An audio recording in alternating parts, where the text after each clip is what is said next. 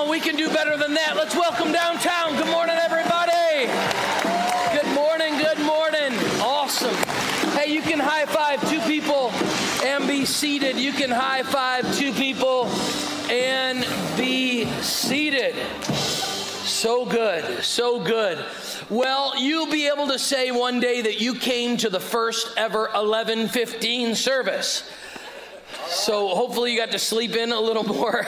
And uh, this is just to make space for parking and get to hang out and make space as we come to this service. So, so glad to have you with us this weekend. And I want to look at the back of the room at that camera and say, good morning, Chapel Downtown. I got a bunch of texts at how great the 930 service was. Good morning, 1115. We're so excited about what God is doing. And uh, in the on the way in in the worship guide, you got a little note sheet there. We're doing something different for this month, where we're going through. Um, uh, little teaching notes. If you want to take those out, you can do that. And somebody asked about the notebooks on the way out at the next step table. You, you can take those. You've already paid for those with your giving if you want to collect those.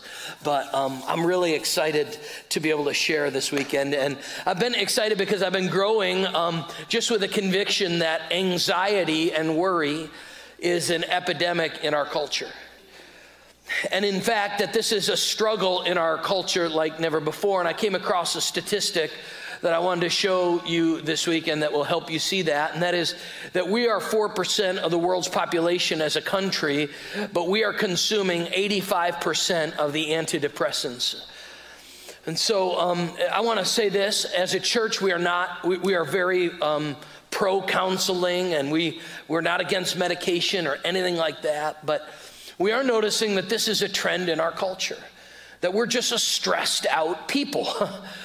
In fact, I was reading a study this weekend, uh, uh, in prep for this weekend, that said that people who uh, move to the U.S. from third world countries experience elevated anxiety when they get here. So think about this.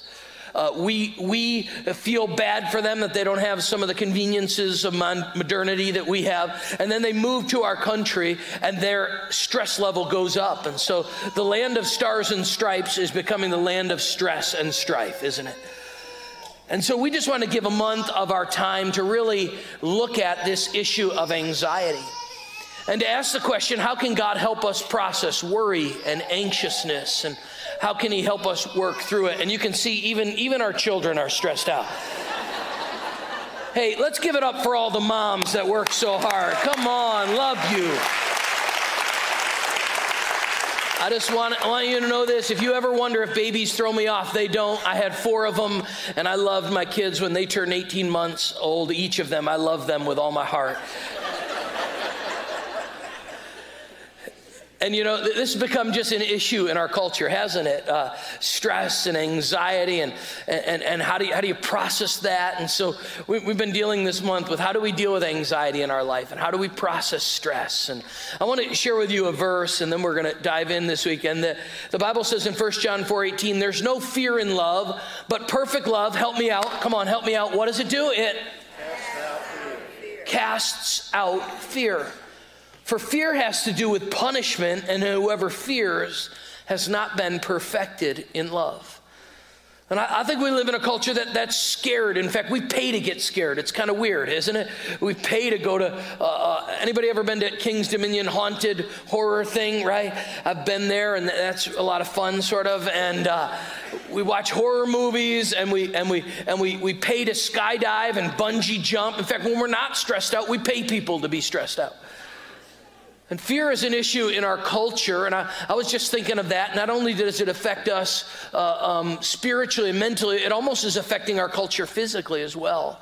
With ulcers and stomach pain. A couple years ago, when I was feeling stressed out, one of my eyes would just blink when I wasn't thinking about it. You know what I mean? I remember being at lunch somewhere and the server kind of winking back at me, and I was like, Sir, I did not mean this, you know? I just can't control this thing going on here, you know? In fact, there was a while I was feeling stressed. I was up at night keeping lists of stuff, and Katie would just fall asleep, like peacefully. Have you ever been stressed out and when someone around you isn't, it makes you angry? Come on, wake up. There's nuclear weapons and, and, and, and all the challenges of the world. You need to be a little more stressed out. You know, fear is a challenge. In fact, I'm convinced it's even it's even evidencing itself in our driving. You know, I think uh, road rage is a is a symptom of this. You got dads going on vacation in minivans pretending it's NASCAR. You know what I mean? All just stressed out on the road. I don't know why. Like I go on a trip and I tell the kids, sit down. Everyone go to the bathroom. Can I go to the bathroom? No, because we're going to make time and I got to beat this Corolla. And I, and I, and I just I don't know. I got play. I, I got nowhere to go. No time to be anywhere. But I'm stressed. I'm going to beat the GPS. I, I, I, I don't know why. I, just, how many know we need to chill out as a culture, right? In fact, I just want to show you a couple things that fear does before we really get into the teaching notes. And the first thing is fear is vision without hope, okay? So it's when you can look down in the future and, and you can see the future, but you have no hope. And I've heard people say you need food and water to live, but I think you also need hope to live. How many believe you need hope to live, right? And, and, what, what, what fear is, is it's when I look down the corridor into the future and I don't see anything good. Uh, and, and, I'm robbed of hope. And in fact, fear does this it, it travels to worst case scenarios, doesn't it? Like the, the light on your dash goes on, and you're like, oh, it's my transmission. Your, your sixth grader fails a science quiz, and you say, oh man, they're never going to move out. They're going to live in my basement their whole life. Fear travels to the worst case scenario, doesn't it? It sees the future and gets caught in that. In fact, fear also does this fear turns us into false prophets, doesn't it? We prophesy the future. We think we know what's coming and it's all bad. In fact, let me just take a poll downtown south this morning. How many of you have ever feared something in the future that did not come to pass? Come on, you are a false prophet, right? You're like, oh, I know what's coming. It's going to be bad. I don't know. And that's what fear does. It turn, it literally projects into the future all doom and all apocalyptic and all the end of the world. And, and none of it, none of it happens. In fact, fear ultimately it, it makes us selfish. I really believe this is true. Makes us focused on ourself. I remember the biggest season of my life for about six months that I went through uh, just almost panic attacks, kind of phobia was right after my firstborn daughter was born, Hallie. And for the first time in my life, at 26 years of age, I just, it occurred to me that my life was consequential and that, that this baby was relying upon me. And so people would, everyone would say, that baby's so cute, but all I saw was a, it was 18 years of dependence on me when I looked in the crib.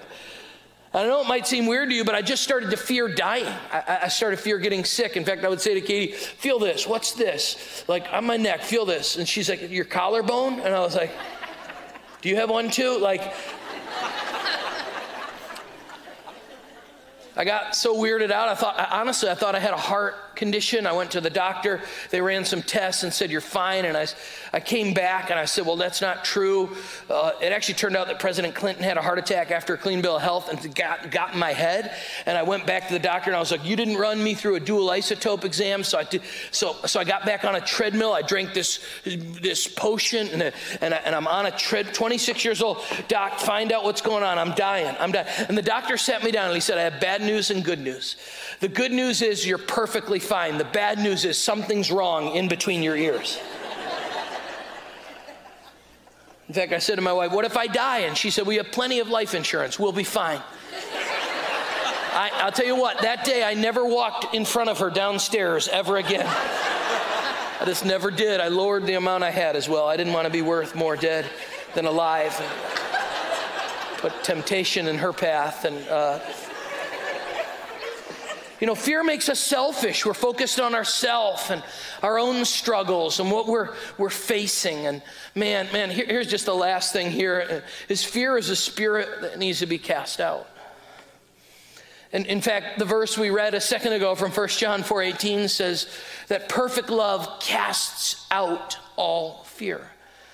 And in fact, that's the same phrase that's used in the Gospels, which are the books of the Bible that tell the life of Jesus when Jesus came and he would cast spirits that were controlling and possessing and oppressing people. That same phrase, cast out, is used here to describe fear being cast out of our life. And so I'm here to remind you this weekend that fear is not your friend, fear is your foe, and it is not a gift of God, it's an attack of the enemy to ruin our present, destroy our future future, take our mind and put it somewhere else. And I have great news this weekend. God has more for us than lives filled with dread and doom and despair and fear. How many are thankful for that this weekend, right? Like, thankful. God has more for us. So Jesus comes along, and we started it last week. And in, in, in his most famous sermon, he tells us as he's sitting uh, uh instructing a, a massive people on the Sermon on the Mount, he tells us how to get over fear. And here's what he tells us Matthew chapter 6 and verse 25. He says, I'm telling you something. You don't have to worry about your everyday life. Whether you have enough food and drink or th- enough clothes to wear, isn't life more than food and your body more than clothing? So Jesus tells us we don't have to worry about our everyday life. And then he talks about all the things we worry about our bills and, and, and how to provide and, and the future and just the stuff of life. And let's just be honest this weekend the stuff of life will get you stressed out, won't it? It'll get you worried and it'll get you fixated on some different things. And Jesus says we can live a life better than that. And he talks to them about a better kind of life. He says you don't have to worry about your food or your drink or your clothes you wear. In fact, in five times in this chapter, he's going to say, Don't be anxious, don't be anxious, don't be anxious, don't be anxious. anxious. And, and when I was first reading this chapter a couple weeks ago, the more Jesus said, Don't be anxious, I felt, I felt anxious about it. You know what I mean? Hey, don't be anxious. Okay, I said, don't be, don't be anxious. Hey, hey, don't be anxious. How many feel you get a little anxious, don't you? It's pretty weird, you know? But it gives us some reasons why our anxiety can be driven away. And you need to know that in this culture, they, they, didn't have refrigeration, and so they were very much worried about their food every day. That's why Jesus taught them to pray, Give us this day our what? Help me out. Our what? Daily bread because they didn't, they didn't have a refrigerator so they could keep their milk cold and their eggs cold. And every day they had to trust in new, uh, new food to provide for their families. And so Jesus comes along and says, I know you're worried every day. Where are you going to get your food for the day and, your, and the clothes you're going to wear? And there, there's a better way of life than worrying every day. I didn't realize this till I got married, and that was that different families have different perspectives on when food gets old, okay? Isn't this true? Uh, my, my wife's, my mother in law, who's the sweetest lady in the world, she'll be here next Sunday. But she, she I, I don't get this. This is a dysfunction, okay? There'll be bread with mold on it. And she will cut the mold off of that piece of bread and then say, There's plenty of good bread left here. Is this insane? Or and so I got married, uh, and, and, and now I got married, and I when I, I, brought my tradition, my family, if it's like within a week, we're like, oh, that's pretty close. We just throw it. In fact, if there's mold in bread and it's in a and it's next to another container of bread, I just throw them off. If it looks moldy, if I feel it and it doesn't squish right, I'm throwing it out. Come on, can I get a witness? Anybody? Like I want some fresh bread. She's going, she wants to buy bread and freeze it and we'll re-defrost it. And I'm pretty sure I can handle one drive, 0.7 miles to any of three three grocery stores to get brand new bread. I'm not buying it, I'm not freezing it, I'm not reusing it. And this was the first year of marriage, just conflict. You know what I mean? In fact, in fact, we will have two gallons of milk and one, you know, there'll be one with a little bit left and she'll buy a new gallon and put it in. And when I see a new gallon of milk and a, and a, and a used gallon of old milk, how many know I'm going to open the new gallon of milk? There's something about the noise of the snap, snap, snap, snap, snap when the little, oh, mm, and she would come in the room and say, there's a whole thing of milk. And I say, I don't want it. That, that's why we have children. They can drink the old milk. I'm drinking the new milk. Put it on the cereal. Add some Bisquick new, or Nesquik or whatever. I, I, this is long. This is about a one minute illustration that I've made four and a half minutes.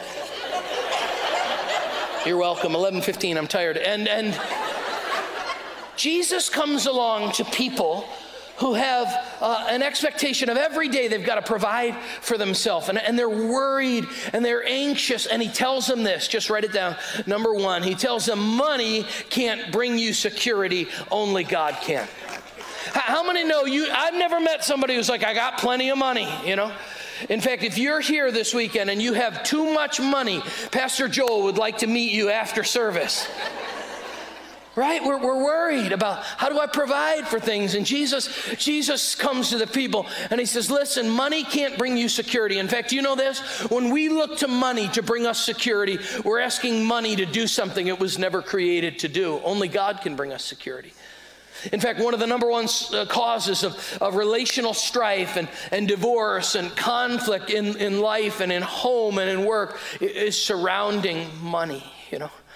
In fact, let me ask you this weekend, downtown South, how many of you have worried about money at least once in the last two years? Come on, worried about money. Okay, yeah, most of us. Some of you have two hands up, yeah. And some people think money can, can take away your fears. In fact, Solomon said this in Proverbs chapter 18 and verse 11. He said, The rich think of their wealth as a strong defense as though you can earn enough money to never have another fear. And that's just not true in life. Money can't secure or, or insulate us from challenges. In fact, we can't look at it, but earlier in the chapters, verses uh, 18 to 22, Jesus said we pick one of two masters. Either God is our master and we follow him, or money is our master and we follow it. But we have to choose where our trust is. In fact, I, I, think it's pretty cool that when you take out literally the currency that's in your wallet, uh, um, if, if you're under the age of 20, there's something called paper money, okay? And on that, it declares, In God we what? Come on, in God we trust. So a reminder to us that this that no currency or, or retirement or, or job or ability is our security. How many know the reason you have a job is God gave you ability to get a job, the intellect, the capability. How many know everything we have is a gift from God? In fact, uh, it's not on the screen, but 1 Corinthians 4 7 is one of the best verses in the New Testament where it says, What do you have that you did not receive? And if you received it as a gift, why do you boast as though you did not? Everything you have, including the ability to make money, comes as a gift from God. And so we got to keep our hearts from being proud and thinking my wealth, my ability, my strength is my strong defense. No, no, no. No, no, no. Our hope is in God. God alone can be can be the one who gives us security. In fact, just write this down. I think we can be so busy making a living that we miss out on making a life. and we think, well, I'm going to insulate myself and work a little harder and pro- provide a little more and get this a little more right. And I'm not against saving and planning and all that kind of thing, but I'm just simply saying this money, money can't provide you security, only God can. Money cannot provide you security, only God can. A couple years ago, I was sitting with my grandma and she said, Oh, pray for me. And I said, All right, Gram, what do you need prayer for? And she said, Well, I have all these retirement accounts and I don't need the money, but they're going to start taxing me if I don't draw money out. So just pray for me. And I said, Oh, I'm praying a lot right now. have you ever heard of Feed My Starving Children? I mean, my starving children, Gram, you know. Whether you have a little money or a lot of money, one of the challenges in life is to learn to not place our trust in our stuff, but place our trust in our God, right? So Jesus is sitting there and he's teaching his people. And if you were with us last week and we brought a couple birds on the stage and, and we, Jesus said, look at the birds and how God provides for the birds. And the good news is we gave those birds away. Thank you for those of you who took them. And my daughters are still crying. But uh, Jesus then does something strange. He kind of motions towards the hills. And, and, he, and, and the hills are filled with wildflowers. And he says this. Let me show you it, Matthew 6. Look at the what? Come on, help me out. Look at the what? Look at the lilies of the field and how they grow. They don't work or make their clothing, yet Solomon, the wealthiest king of all of Israel, Solomon, in all his glory, wasn't even dressed as beautifully as they are. And if God cares so wonderfully for the wildflowers that are here today and thrown into fire tomorrow, He will certainly care for you. Why do you have so little faith? So I want you to picture Jesus looks and he sees all the lilies and all the wildflowers on the field, and he says, "You know how these their shelf life's not very long. They, they, they I mean, maybe a couple weeks, maybe a month, maybe two months, but before you know it, they dry up and are dead." And here's what he says: Number two, that if God clothes temporary things like flowers, He'll take even better care of you. And in fact, he actually says this. He holds up some of the wildflowers and he says, Even the richest man who ever lived, Solomon, who dressed in the perfect clothing, wasn't dressed like these flowers. We know from history that Solomon, it's interesting, Solomon would never wear the same thing twice. Okay, you think you like clothing, that's a guy with a problem, right? Never wore the same thing twice. In fact, so that no one would have the king's attire. After Solomon took his shirt off or robe off, they would burn it. Okay, so think about this is an egomaniac, right? He, he literally wore things one time, then they took him and burned his clothing. Listen, he only shopped at Saks Fifth Avenue. I'm just saying. And Jesus says, even Solomon wasn't dressed like these beautiful flowers in the field that exist for a month or two. In the ancient world, their ovens were made of clay and brick, and they would have clay up top and the brick would hold it underneath. And if that oven wasn't hot enough, what they would do is they'd take the dry flowers of the field and the grass and they'd create a mini brush fire under the oven where they'd throw a bunch of it and create this flash fire for a second. So here's what Jesus is doing. He's literally saying, He points at the field, at all these flowers, and He says, If God so creatively designs something like this flower, that's going to live for such a short period of time before being cut down and used to heat an oven, how much more do you think He's going to take care of you who just happen to be going to live forever? and He says, Listen, if I clothe this grass, I'll clothe you. I have great news this weekend. God is not only big enough to help us, but He's small enough to enter into our circumstances and provide for us. Isn't that good news, right? And He looks at the field, and just imagine Jesus sitting there, motioning at the field and saying, You see all the brilliance of the color of this field. You see the kaleidoscope of beauty and color all of this field. That's God creates that, and this is going to die any day. How much more is God going to take care of you and what you need? I have great news. God knows and God cares for us, right? And he meets our needs. And he tells them if grass, which has a short shelf life, God's going to take care of forever, how much more is God going to take care of us? And he calls us to trust. And then he kind of corrects them. And, and I want to correct us this morning because Jesus does it. He, he corrects their thinking because he says that their theology is right, but their practice is wrong. Let me, let me show you it. Matthew 6 33, he says, when you're, when you're only thinking about what you eat, what you eat, and what you can wear, and how to provide, when these things dominate your thoughts, you're living like an unbeliever. But your heavenly Father already knows you need them. So let me just say it this way when you and I live anxiously, we could be a we could be an honest Christian, but we're living as though we're practical atheists. Does that make sense? So, like, yeah, do you believe in Jesus? Absolutely.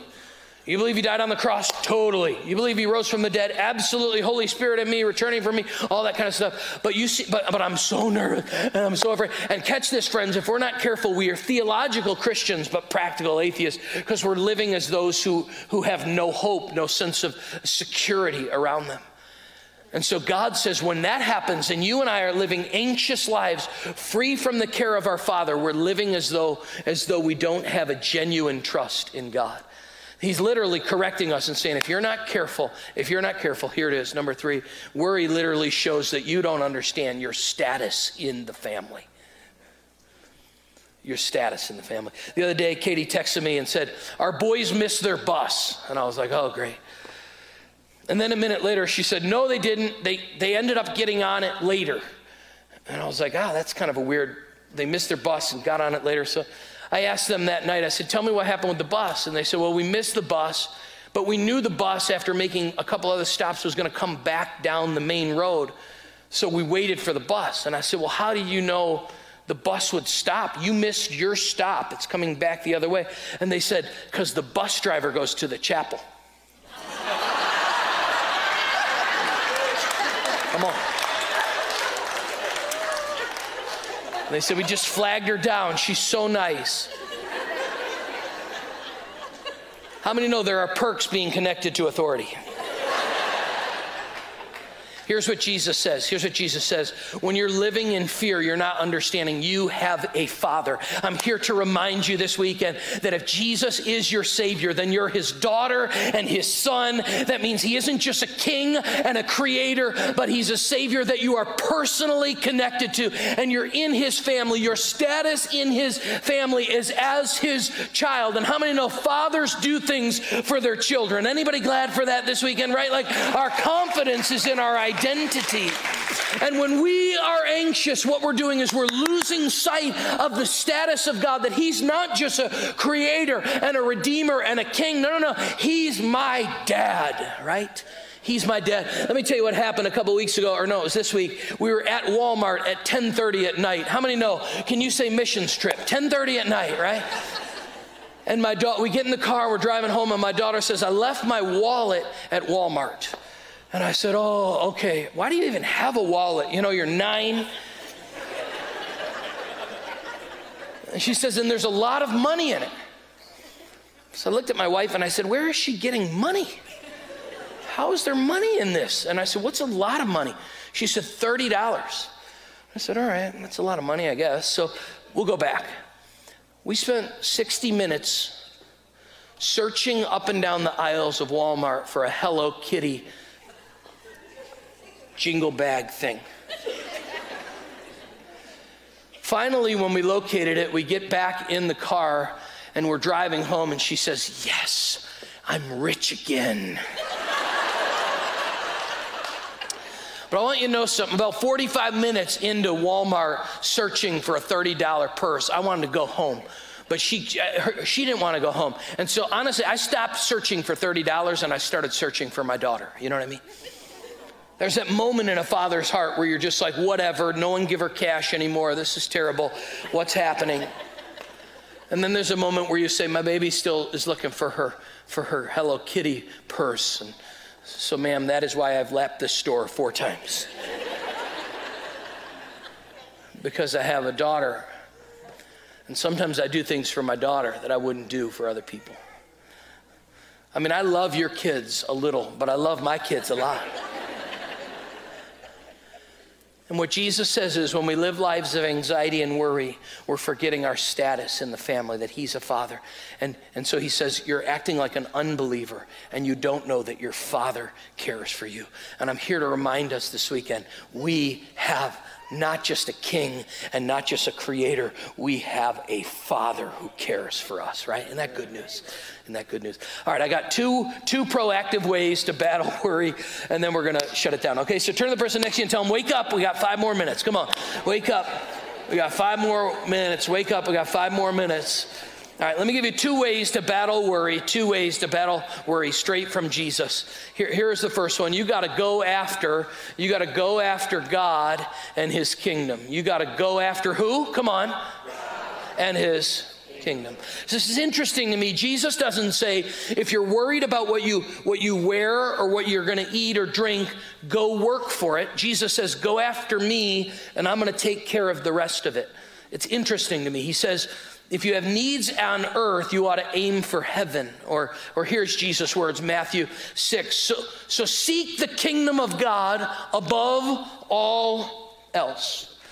Or another translation says, seek first. Come on, say that with me. Seek what? Seek seek first the kingdom of God and his righteousness and I'll add all the everything else you need. All these so Jesus literally says this, friends, if you have needs on earth, you don't get them met by aiming at earth.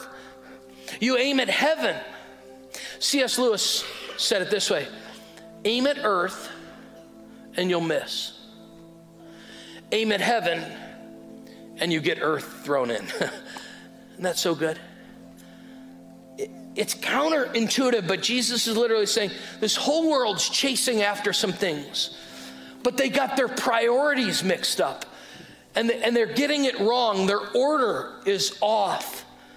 And if they would prioritize what I prioritize, I'll take care of them. I know this sounds weird. Maybe you're here this weekend. It's a weird thing. I get it. The math doesn't add up. But when we take care of God's kingdom, God comes down and helps us. So, so that's the first thing. Seek God in his kingdom. And here's the, here's the second thing. Put a, put a boundary on today. Come on, say that with me. Put a what? Put a boundary on today. Let me show you what Jesus says. So don't worry about tomorrow. For tomorrow will bring its own worries. Today's trouble is enough for today. It's actually kind of depressing. Jesus says, "Hey, there's going to be plenty of there's plenty of problems today. You're worried about tomorrow. You got you got many you got problems right now. You know what I mean?" Here's what he's telling them. He's saying, "Put a boundary. Worry is about tomorrow, yesterday, regret, future." Jesus says, "Don't worry about tomorrow. Tomorrow's going to have its own set of worries. Today, today is the day. Today is the day. So, so here's what I'm going to ask us to do this morning develop the art of living one day at a time. So put a boundary around your concern and then ask yourself does that concern have to do with today or yesterday or tomorrow? And if it has to do with yesterday or tomorrow, it's out of bounds. So here's what that means. If you're starting to worry and you're thinking about, you have regrets about the past, oh, the, the, you, you don't know, Pastor, the last time. I... No, no, no, that's yesterday. Oh, yeah, but tomorrow, tomorrow. Put a boundary around, around today. Yeah, but you know, Mondays are the worst. this week on Wednesday. You don't know what happened to me when I was a child. And it lights up too. This is some sophisticated preaching this weekend. what did your pastor preach on? I don't know. He just had this buzzer and he just banged it all day. Jesus says something interesting. I want you to catch it, and then we're going to close with a song. He says, There's no grace in tomorrow because you're not there yet. And there's no grace in yesterday because it's over. There's only grace in the place today. So when I go into my future, no, no, no, no, no. When I step back into my past, no, no, no, no, no. There's only grace for today. It reminds me of Lamentations 3, where it says, God's mercies are new every morning. His faithfulness is to me today. But that doesn't mean his mercies for me tomorrow, because I'm not in tomorrow yet. Does that make sense? So I can't get grace for tomorrow till when? Tomorrow. You ever, you ever, I, have been at, a, a, week ago, I was at DSW to buy some shoes, and I had a coupon there for 50% off or something like that that my wife gave me. And I said, Here you go, half off the shoes. And they said, This does not take effect until next week. And I was like, Well, uh, what do we do about that? You know? Well, sir, I'm sorry, but, it, but, but, okay, but just let me take the shoes now. No, next week. Well, you can pay full price right now. Well, really, I don't like them full price. How many have you ever liked shoes half price, not full price? They're not full price shoes. And so Here's what I'm saying. When you worry about tomorrow, you step into a place that grace is not there. And when you live in the past, you step in a place that grace is not there. Jesus says each day, it, it, today there's grace for today. There's not grace for tomorrow. So when I spin my wheels and jump into tomorrow, I'm in a place that God is not anymore. I got to hit the button, say, no, no, no, no, no. There's grace for today and develop the art and the discipline of living one day at a time. Draw a boundary around my mind and say, if it's yesterday, it's outside the boundary. If it's related to tomorrow, it's outside the boundary. But for today, the Bible says, so as my days go, so will his grace be. How many are thankful there's enough grace for today, right? For today, there's enough grace, but not for tomorrow. And so I hit pause when my worry comes and I say, not till tomorrow.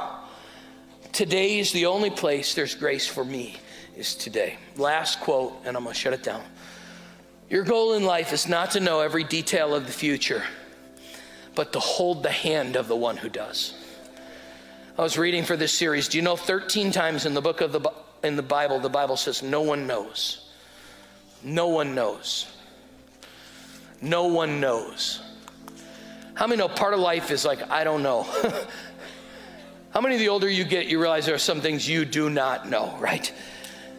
So the question is in life do I have to know it all? Do I have to understand it all? Do I have to comprehend it all? No, no, no. I just have to hold the hand of the one who knows it all. And so I boldly confess, I bravely lean into this weekend. I don't know, but I'm held by the one who knows it all.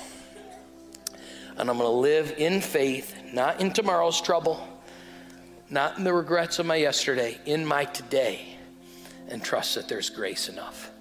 I'm going to pray for us, and then I'm going to turn it back over to downtown. So, God, for every worry and every concern, every anxious thought in these rooms this morning, would you give grace enough for today? Would you help us, your people, draw a boundary around our mind and say, not in yesterday and not in tomorrow, but today we will serve you. And I pray anxiety would be replaced by peace, worry by worship, and we pray it all in Jesus' name. Amen. I'm going to turn it back over to downtown. I want to do one more thing in this room. Would you bow your heads one more time with me? And we're going to sing one song in just a minute, but before we sing that song, I had this thought this week that I don't know how people face anxious situations without God. So maybe you're here this weekend and you don't know Jesus. Our heart as a church is not to condemn everyone or anyone, but to invite everyone into a relationship with God. That's not through religion or any denomination, but through what one sinless person did on the cross when Jesus Christ died on a cross and rose from the dead. If you're here this morning and you say, Brandon, I'm not sure where I'm at with God, would you pray for me? I want to open my life to God. This weekend, I'd love to pray for you. I'm, I will not embarrass you. I won't ask you to get out of your seat. I won't ask you to walk anywhere. None of that. I'll just pray for you with our heads bowed, nobody's looking around. We don't want to embarrass anybody. You're here this week and you say, Brandon, I'm not sure where I'm at with God. Would you pray for me? Come on, just lift your hands in this room, would you? If you're not sure where you are, yes, thank you, yes, yes, thank you, yes, thank you, yes, yes, yes, thank you. Anybody else, you just raise your hand and say, Brandon, I'm not sure where I'm at with God. Yes, thank you, yes, thank you, yes, thank you, yes, thank you. Anybody else? Yes, thank you. Yeah, thank you so much. Anybody else? Brandon, I don't know where I'm at with God. Would you pray for me this weekend? I want to open my life to Him. It's not magic words, but it's a prayer that goes like this God, I know I'm not perfect, but you died on a cross to take away my sin and my shame. Today I've heard that and I believe that. So I turn away from my sin and myself to you. Would you rescue me? Would you save me? I'm pushing all in with you today. Give me a new start and help me to live by your grace for you all the days of my life. My life is yours, Jesus. I give it to you in Jesus' name. Amen. Come on, chapel. A bunch of people have taken steps of faith in God. So good. So good. So good.